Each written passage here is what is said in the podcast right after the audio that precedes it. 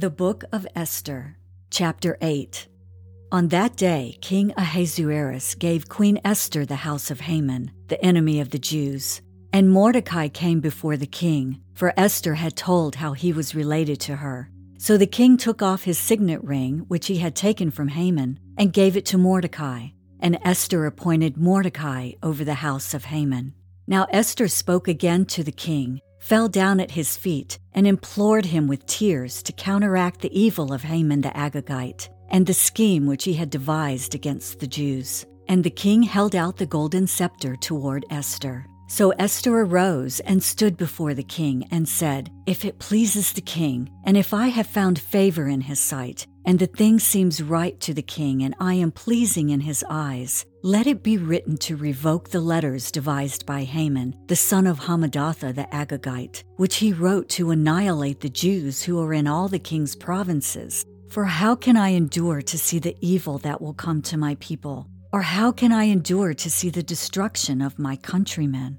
Then King Ahasuerus said to Queen Esther and Mordecai the Jew, Indeed, I have given Esther the house of Haman, and they have hanged him on the gallows, because he tried to lay his hand on the Jews. You yourselves write a decree concerning the Jews, as you please, in the king's name, and seal it with the king's signet ring. For whatever is written in the king's name and sealed with the king's signet ring, no one can revoke. So the king's scribes were called at that time in the third month, which is the month of Sivan, on the twenty third day, and it was written, according to all that Mordecai commanded, to the Jews, the satraps, the governors, and the princes of the provinces from India to Ethiopia, 127 provinces in all, to every province in its own script, to every people in their own language, and to the Jews in their own script and language and he wrote in the name of King Ahasuerus, sealed it with the king's signet ring, and sent letters by couriers on horseback, riding on royal horses bred from swift steeds. By these letters, the king permitted the Jews who were in every city to gather together and protect their lives, to destroy, kill, and annihilate all the forces of any people or province that would assault them, both little children and women, and to plunder their possessions on one day in all the provinces of King Ahasuerus, on the thirteenth day of the twelfth month, which is the month of Adar.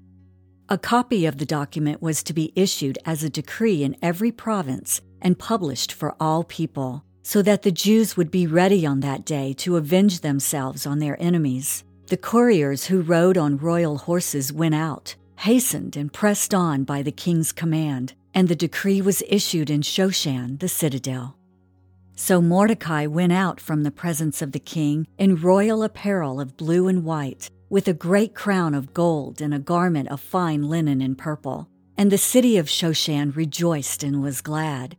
The Jews had light and gladness, joy and honor. And in every province and city, wherever the king's command and decree came, the Jews had joy and gladness, a feast and a holiday.